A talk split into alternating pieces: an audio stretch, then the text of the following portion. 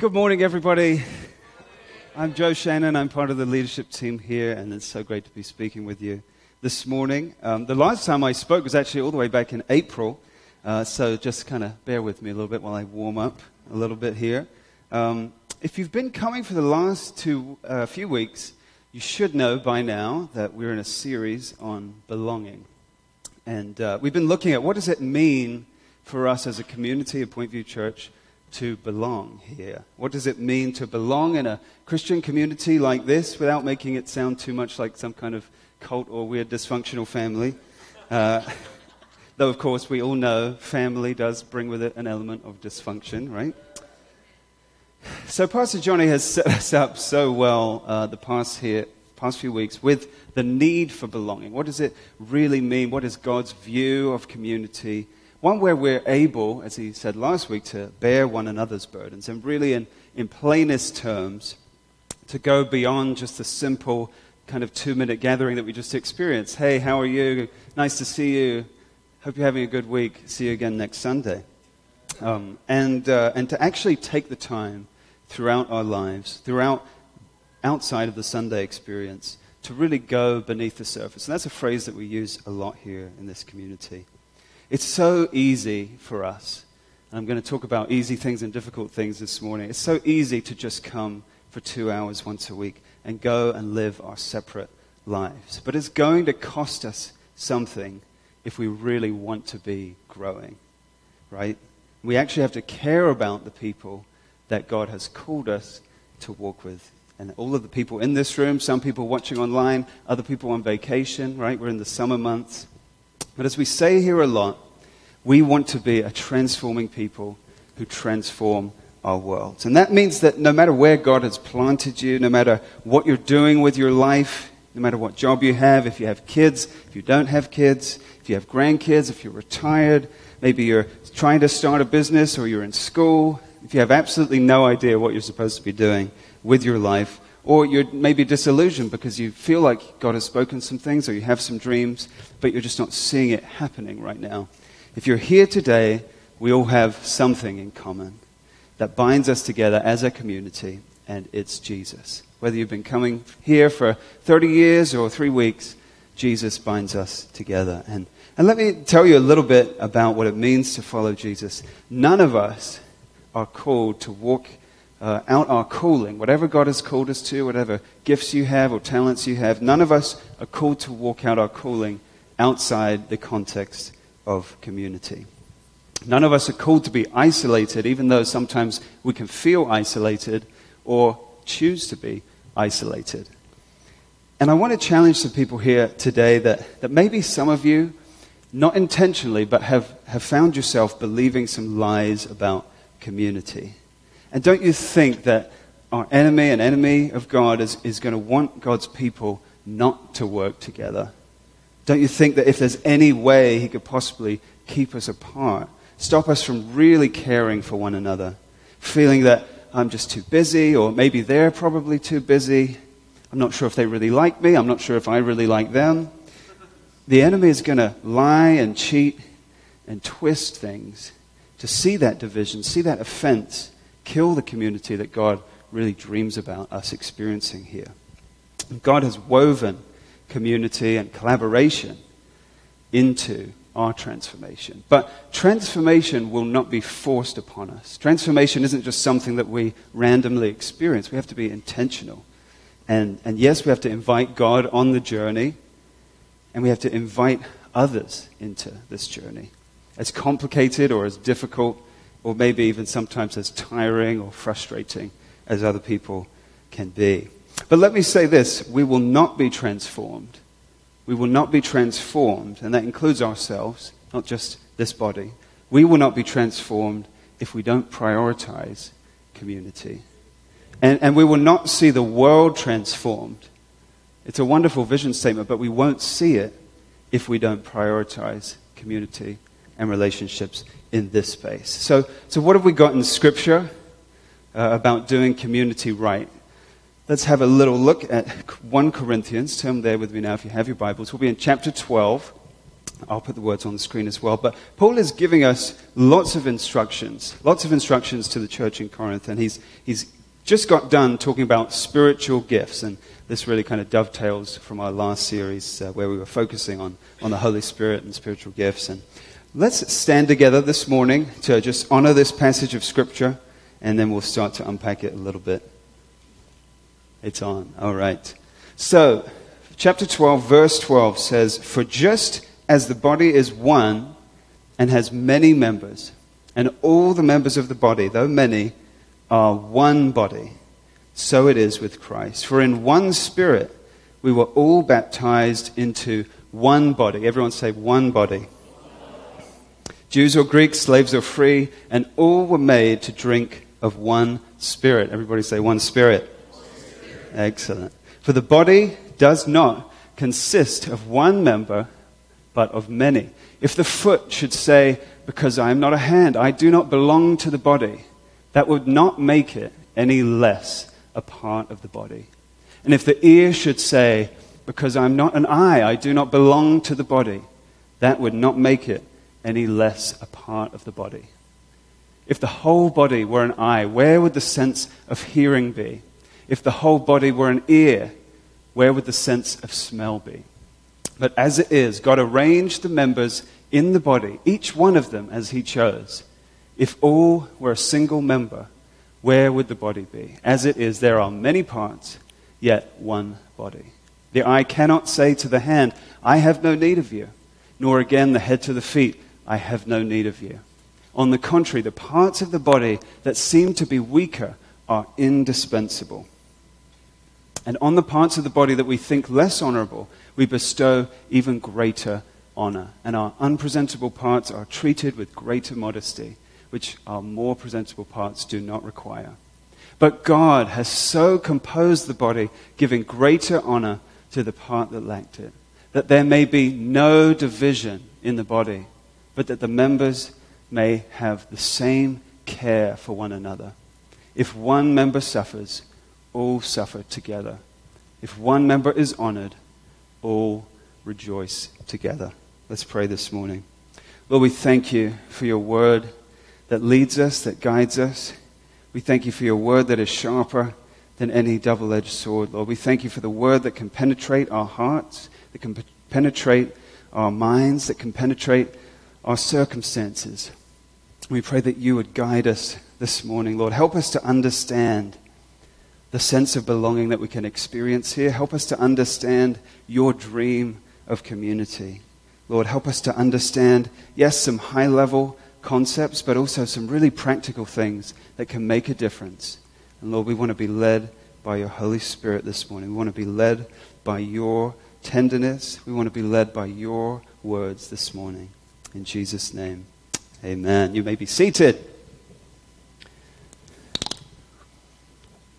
So we live in a world right now, um, as you can probably experience, with such hyper individualization.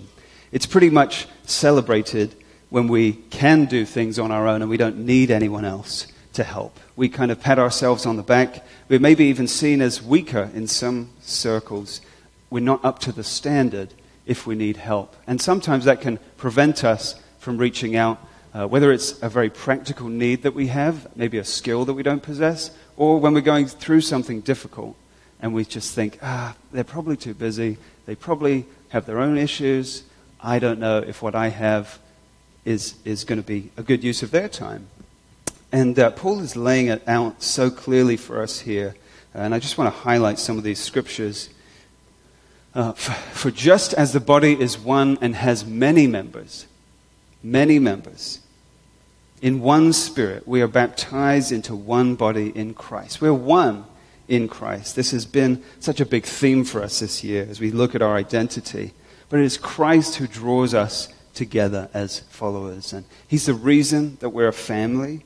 All who believe are in Christ. But how many of you know that we're all so very different? We're all so very different. And we're not the same. And that's the whole point.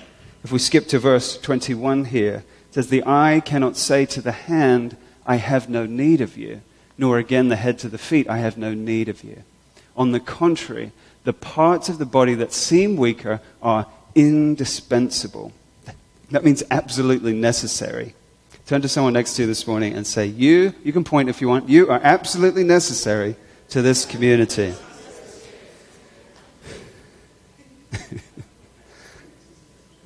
God has so composed the body, giving greater honor to the part that lacked it, that there may be no division in the body, but that the members may have the same care for one another, the same care for one another. So let me ask you today how is your care for these people?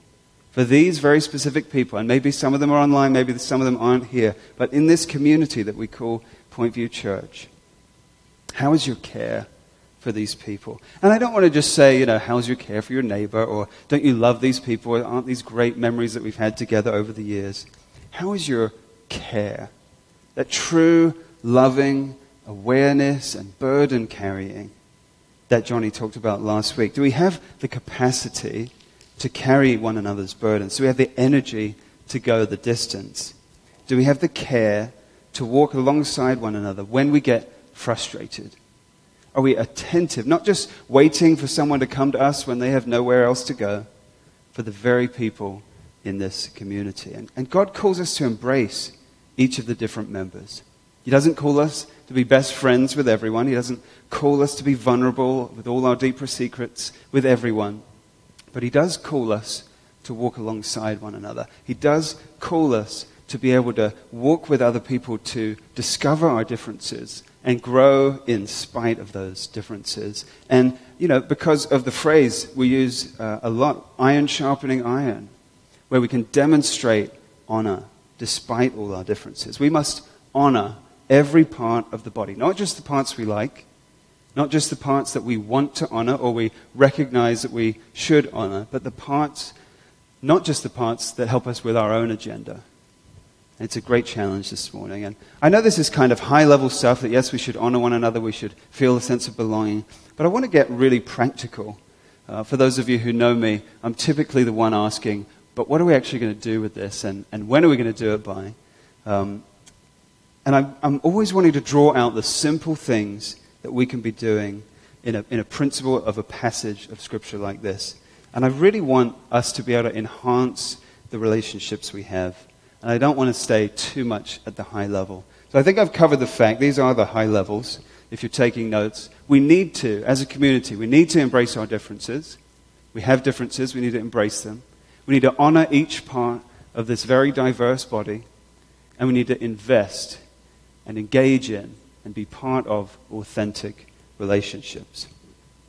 But how do we actually do these things? How do we do them well? How do we do them very practically, even if we agree that they're, they're good things to do? What happens when we're engaging in relationships and something just comes to the surface? We find ourselves frustrated or angry or hurt or offended or maybe just irritated by something that someone says or does or doesn't do. And it's really important that we have the care to try to understand why that is, not just put our wall up and go about our separate ways. And the key point here, just to, to emphasize, if we're frustrated, if we're upset, if we're irritated, that's not the issue. It's, it's not about how we can minimize those kinds of experiences, because it's inevitable that there will be frustrations in a diverse community. There will be different perspectives. There will be times where we find ourselves clashing. But the key is what do we choose to do when that frustration actually comes up?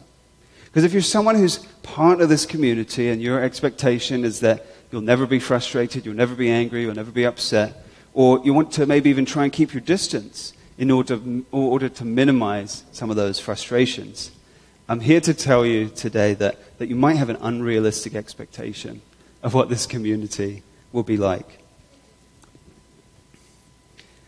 It's not that we're all horribly unreasonable or difficult people. It's not that we're all a pain to be around. But because we're all different, different will create some clashes. That ironing, iron sharpening iron, right? There's going to be little shards of metal that are breaking off as that's happening. There's friction, there's heat, there's there's sharpness, there's, there's an understanding of that conflict. Different opinions, different preferences, different expectations. So again, turn to someone next to you and say, We go to the same church, and we're different. Now turn the other way, get your eyes really wide, and say, Very different.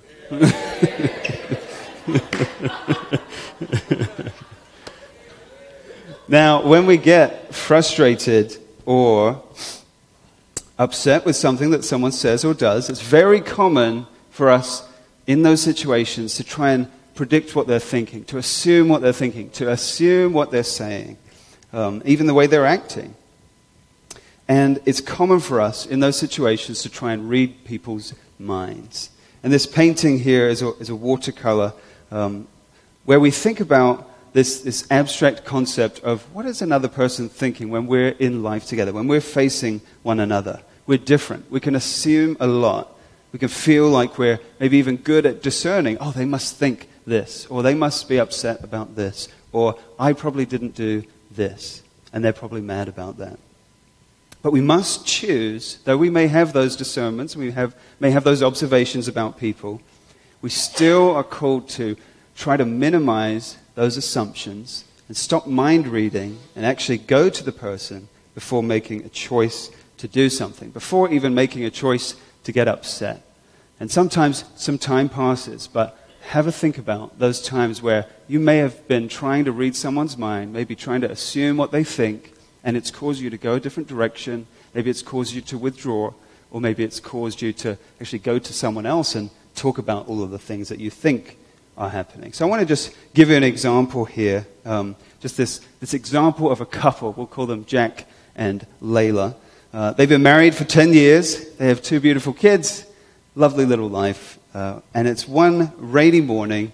Jack wakes up to the sound of rain pounding against the window at 6 a.m. and just feeling a little out of it. And some of you can resonate with some of those days, feeling out of it. He's just feeling like maybe he woke up on the wrong side of bed. He's got a lot on his mind. Work has been crazy. He's had a disturbed night's sleep. He's tense. He's realized he's a little bit late. He has an early meeting, so he's rushing. He trips over this pile of clothes. He, he mumbles a few snide comments about the state of the house to his wife, the piles of laundry, the dishes from the night before, and he walks out of the house to his car without even saying goodbye. The stage is set. Some of you are, are, remembering some times where you've had similar interactions like this as husband and wife. Layla is annoyed. He didn't eat the breakfast that she'd made him. Her mind is already racing. Why is, why is he mad at me? Have I done something to upset him? Yeah, he made those comments, but as the day goes on, she begins to stew over it a little bit more, and things get a little bit more dramatic in her head. Jack's been like this a lot lately, actually, and he's been working a ton lately. Is he falling out of love with me? What, what's wrong with me? Maybe some more time passes, and she texts Jack early and uh, just kind of casually see what, how his day's going, if he's okay, if he needs anything. No reply. Then things shift in her head. Why is he being so immature? How can he make such a big deal out of these tiny things? Why is he so rude to me? I don't deserve to be treated this way. And then we kick things up a notch. Jack had been calling every day at work this week. Every day at lunch, he'd been calling just to check in. Today, nothing. No call. Maybe he really is mad at me. And now it's 3 o'clock. It's still raining outside. It's just one of those gloomy days, and Layla thinks to herself, well, I guess it's, it's worse than I thought this is such a mess. I, I don't even really want to face him when he comes home now because I don't have the energy for an argument. We don't have time to talk about this really. He's, uh, you know, the kids have a practice to get to and he has a meeting in the evening or what are we going to do? When, when are we going to be able to face this? And just then, Jack walks through the front door with a bunch of flowers and says, I'm sorry I was in such a mood this morning. I got out of work early to come and spend some time with you. I had such a headache this morning, and I said some things I shouldn't have. I, I know that you're going through a lot as well. And Layla is kind of taken aback, and she responds, What, what do you mean? I've been, I've been texting you. Why didn't you call at lunch? Oh, yeah, sorry. With, with all this rain, I, I got out of the car this morning because I was rushing, and uh, my phone fell straight into a massive puddle as soon as I got out of the car. Sorry, I, I should have sent an email or something. I didn't think that you would be too worried. The danger that, as you can see with stories like this, with assuming what a person is thinking or feeling without actually finding the truth is, as you've probably found out, you probably have examples, we could be wrong, right? We could be really wrong in some situations. And, and this is a husband and wife example. You've all got stories of uh, friends or family or kids where there's just been an assumption, maybe a conclusion that's drawn based on what we think, and it can affect the rest of our day, sometimes even longer than that. And sometimes it can just be a quick, yeah, let's get over it, and other times it can actually create some real landmines and some real issues. So if we look at what Scripture says about this principle of, of mind reading, let's look at the ninth commandment out of the Ten Commandments in Exodus chapter 20, verse 16. This is just a quick verse here. You shall not give false witness against your neighbor. So, why are we going back to the Ten Commandments here? What, what, what, are we really saying? It basically means do not speak for someone else. Don't give your opinion. Don't give witness about someone else when you don't have all the facts, when you don't have everything, when you haven't heard it from them directly. Don't make negative assumptions about people, even if it is based on past experience. And actually, you know, Scripture tells us to believe the best about people, not believe the worst. And that's why we have to reach out to make certain, to hear it from them, to give them a chance to bear witness for whatever it is that you're going through. We have to hear it from them before you allow yourself too much time. I'm not saying it has to be instant, but too much time to get upset, to get angry, to change things that you're doing or to treat them differently based on just your assumptions and your predictions. Honor the person. Honor the person to make sure that communication is intact. And choose not to live in this kind of false reality. We must choose, we must always choose to live in a reality based world, not an assumption based world. But to do that, we need to take the initiative to ask people what they're actually thinking, what they're actually feeling. We have to take them at their word. Proverbs 18 has some great wisdom to share about this. I just want to bring up a few uh, verses here. In verse 2, it says, Fools find no pleasure in understanding, but delight in airing their own opinions. In other words, fools don't ask what other people are thinking. They just say what they think or they think what they think rather than seeking to understand the person. In verse 13, to answer before listening, that is folly and shame. Verse 15, the heart of the discerning acquires knowledge, the ears of the wise seek it out. We must seek out the truth, not assume that we know another person's truth. We must honor what the other person is experiencing, despite their differences from us. And the differences may be big, right? But we choose to honor their chance to say it from themselves.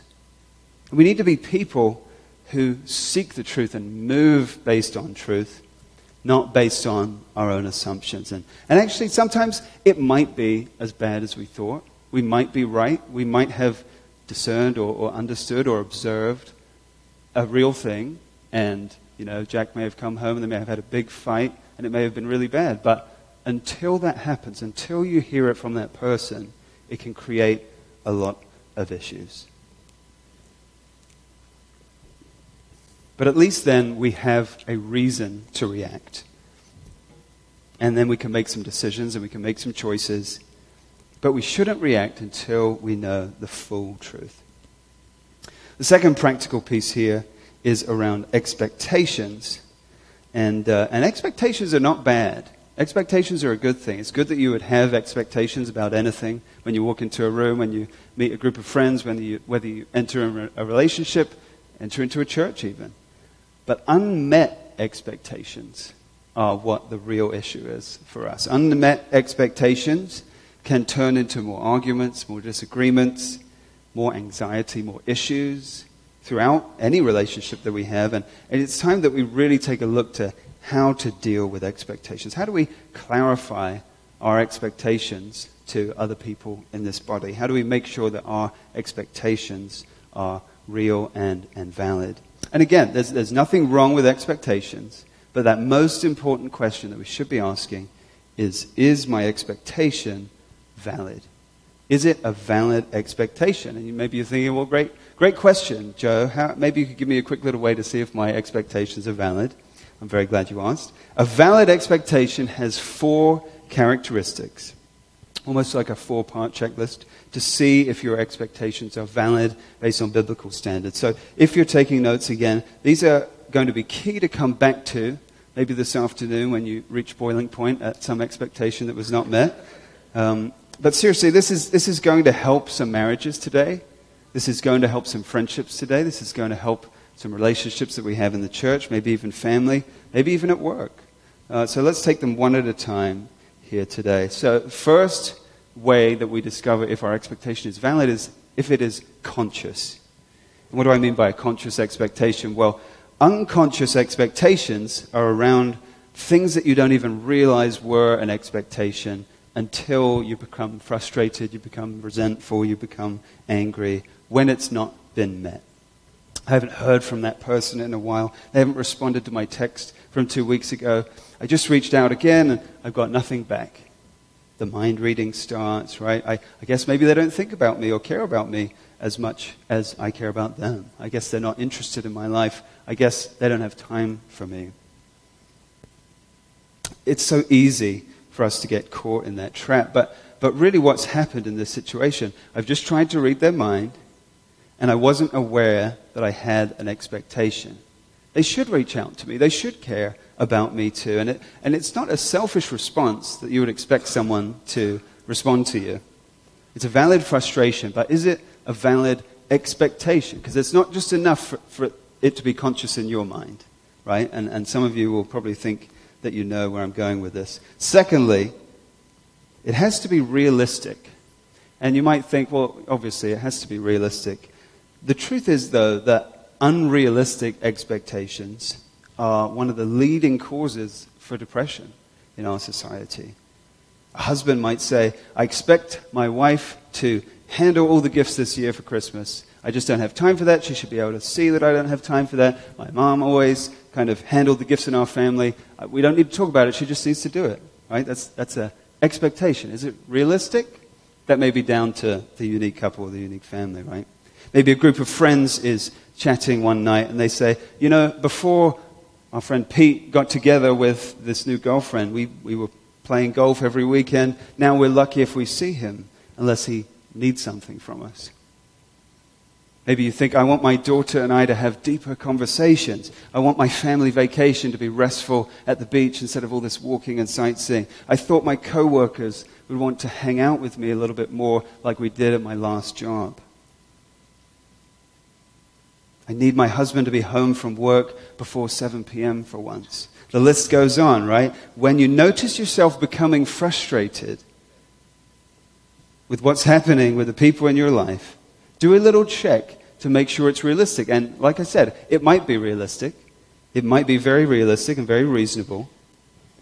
But a lot of expectations are not always, third point, spoken.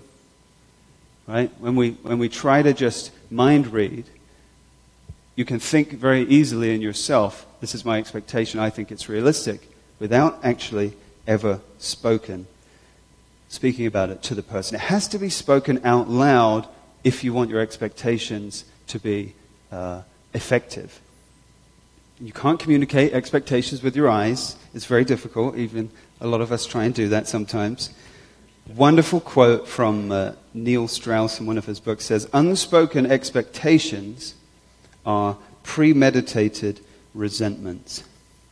Unspoken expectations produce resentment in the future. If you don't communicate, watch out for that kind of landmine that will produce resentment in your future. And, and they got a lot of mmm and grunting there because so many of you are thinking right now, wow, I think I have some expectations that we haven't talked about, and it causes a fight, and it causes a disagreement, and I can almost see them coming if we don't talk about this, right?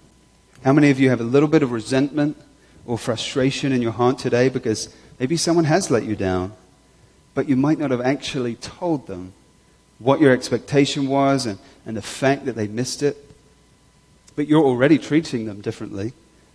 I need you to be able to do this. But their reaction would be, Well, I didn't know. You didn't tell me that. Well, they should just know if they're a good person. They should just realize that my expectation was realistic. They should just realize that this is important to me. They should pick up on my endless hints. And they should be able to see that I'm angry. But do we care enough? It goes back to care and honor. Do we care enough to understand? Do we care enough to see where the other person is coming from? Do we care enough? Will we honor the people that we're in community with by letting them share their points of view as well as sharing our points of view? When expectations aren't spoken, they will produce more division, more resentment, more agitation, more irritation, and it just kind of snowballs into this difficult time. But we can save ourselves a lot of pain and even time by making sure that we address these kinds of expectations up front and when they show up. So let's assume that you've realized an expectation that you have is conscious, you've named it in your heart, you believe it's realistic, you um, feel like what, what you have is important, and you make the decision to talk to the person about it and why it's so important to you because you can't live with it anymore. The last step in this checklist is agreement. And this is such an important piece that I think we often miss, right? It's conscious, it's realistic, it's spoken. We've told them about it. But did they agree to it? And that is the only way that we have a valid expectation. This is a critical piece because think about any agreement in life, whether you're buying something, whether you're signing some kind of contract. You don't have agreement if you don't have both sides, right? You don't just say, someone's going to hand me this contract and, and that's it. You have to read it, you have to honor it, you have to sign it.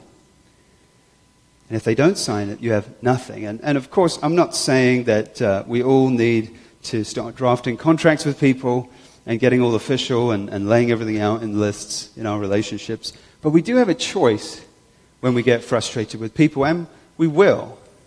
When we get angry, and we will from time to time, or maybe more commonly when we get disappointed or sad or even just a little upset, we have a choice. We dishonor people when we assume what, what they're thinking, and we dishonor people when we don't do our part to communicate our expectations and seek to understand, truly understand other people and their expectations.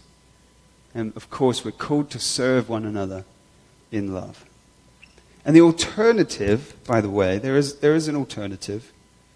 The alternative is just not being in connection or community or deep relationship because it's easier to avoid all that stuff. It's, it's more desirable to control how much difficulty or conflict we experience. In many ways, it is simpler to be alone.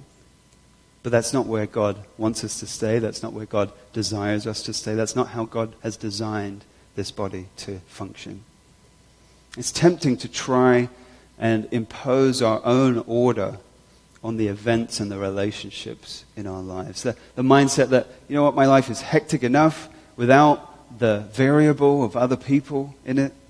We put defenses up, assurances up to keep the unpredictable things and the unexpected things and the unexpected kind of meeting and clashing from intruding into our perfectly curated world. But this, this way of living, as outlined in a wonderful book Pastor Johnny gave me, Invitation to a Journey, M. Robert Mulholland Jr., try to say that quickly, says such persons as in people who want to control their lives, want to avoid the relational depth, such persons cannot be the persons that God intends them to be. They are imprisoned by the need to maintain control of their own existence. Such persons cannot be God's persons for others. They're captive to the need to protect themselves against others. Such persons cannot be agents of God's grace to a broken, and hurting world. So we have another choice this morning, and God gives us so many choices in life. Do we really, truly want to be a church that reaches the broken and the hurting world with love? At the heart of reaching the world around us is relationships. We're not called to reach the world alone, but together. This body exists together, to function together. Do we want to be a church that embraces conflict and, and deals with disagreement in a healthy way? Do we want to be a church that embraces our differences, different expectations, honoring all the parts, and engages even when it costs us something? And it will cost us something. Love costs us something. And most people, they want the benefits of love, they want the benefits of community and relationships, even agree with the idea that, we've, that we need relationships and with other believers in the community, but we don't want to pay the price to love and invest in those relationships in a deeper way than we sometimes can experience. We like the idea of love, we want the benefits of love. We don't want to pay the price to love, oftentimes. And if we go to back to where I started here in, uh, in 1 Corinthians chapter 12, I just want to make a quick connection back. Paul had spoken about spiritual gifts, about our diversity. He's spoken about the need for honor, that there would be no division. Then in chapter 13, he goes on to speak about the way of love that undergirds all of this. So just coming in partway through verse 2. If I have all faith so as to move mountains, but have not love, I am nothing. If I give away all I have, even offering my body to death, but have not love, I gain nothing. I want to just close here with uh, Philippians chapter 2 because it, it so encapsulates uh, the themes of today and the, and the posture of our hearts. Do not be selfish. Don't try to impress, impress others. Be humble, thinking of others as greater than yourselves, better than yourselves, more than yourselves. Don't look out only for your own interests, but take an interest in others too. Proactively take an interest in others too you must have the same attitude that Christ Jesus had. Don't try to impress others. Be humble, thinking of others as greater than yourselves. Don't look out only for your own interests, but take an interest in others. Care for others. Understand that communication may be key to you and your expectations, and that mind reading is a real trap that we can fall into. We must have same attitude that Christ Jesus had. Let's take more of an interest in others today. Let's show people how much we really care. Let's be known for how strong and healthy our relationships are. Let's, let's be known for doing conflict well. Let's be known for communicating, not having an experience and then going talking about it with everyone else. Let's be known so that we can welcome people with the same attitude that Christ had, so that we can walk with one another and feel that sense of belonging, of being part of God's family, and, and to come together as so many different parts to reach the broken, to reach the hurting around us. We can only get aligned with that love. We can only really feel that love and that care by looking at what Jesus did. What was Jesus' example? Connection to the Father. Every time things got intense for Jesus, every time a lot of things were happening in his ministry, he spent time, he retreated, he got away in silence, in solitude, in prayer with the Father. So if you feel maybe a little overwhelmed by some of the practical things today, if you feel a little overwhelmed by the high level things today, if you feel maybe yourself a little burdened, maybe you have some very real pain or, or things that need to be overcome in your life, and you say, Oh, that sounds good, I'm just focused on this right now. Spend time with the Father. I encourage you. Spend time. Create margin, create areas in your life where you can get alone with God, get close to God, hear from God.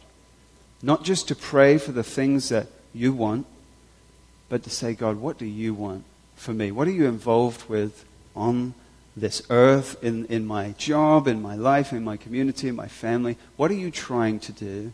And how can I get involved with that? And just having that heart posture to spend time with the Father, letting Holy Spirit begin to work on these things that keep you from feeling a real sense of love, a real sense of honor and care for the people around you. Let's pray this morning. Lord, we thank you for this message. Lord, to some of us, this is. Uh, this has been our experience of community. Lord, to some of us, we are just trying to survive. We're just trying to get through the day. We're just trying to get through the week, the month. Lord, for some of us, we are on a journey where we don't know what's ahead in a way that seems a lot foggier than we think other people experience. And I just want to speak to that this morning that if you feel alone, if you feel uh, separated, if you feel isolated, if you feel in lack, if you feel like the problems of the day, the problems of the week, the problems of uh, the month, or maybe the year are just too much. You're, you're so focused on issues or, or pain or difficult circumstances and you're looking down and you're saying, God, how can you do this? I just encourage you to just lift your gaze up this morning and say, God, I want to spend time with you. I want to be filled with your love. I want to understand what you're doing and how I can participate in that. I want to serve this community. I want to serve the people in this community. But in order for me to even want to do that, I need to experience your love. I need to experience your truth. I need to experience, not just know it, not just know it in my head, not just understand these principles, not just understand these practical things. Lord, I need to experience your love and experience time with you so that I can be so energized, so excited to share that love with people around me, to share that love with different people around me, to share that love with people who have very different opinions than me, to share that love and to serve those people who have very different expectations than me. And God, we just invite your Holy Spirit. We want what you want in this place. We want what you want for this community. We want to be a place that welcomes all people. We want to be a place that welcomes one another, even when we're going through difficult things, even when things are great. And Lord, I just speak to those people who do feel in a good place this morning, who do feel like they have capacity, who, who are enjoying life.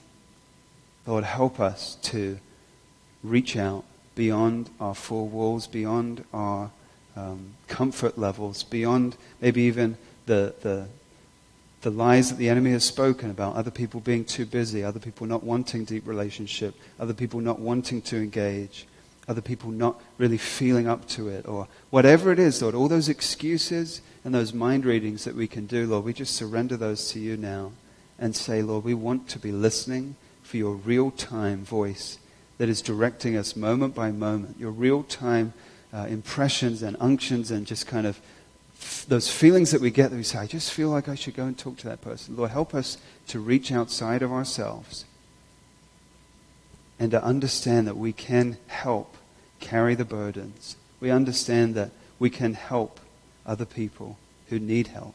And, and maybe some of those people are in this room, maybe some of those people are outside this room. Lord, we want to bring those things to you.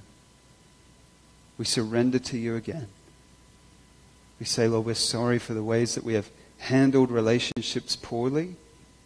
And we, we, we think about those times where we have really been burned, we have really been hurt, we've really been uh, angered or frustrated, maybe even the church.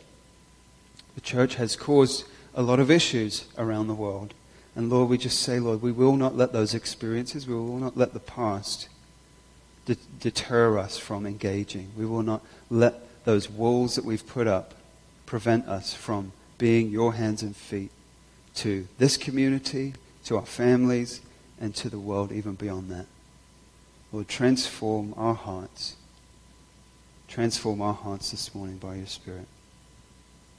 In Jesus' name. Amen.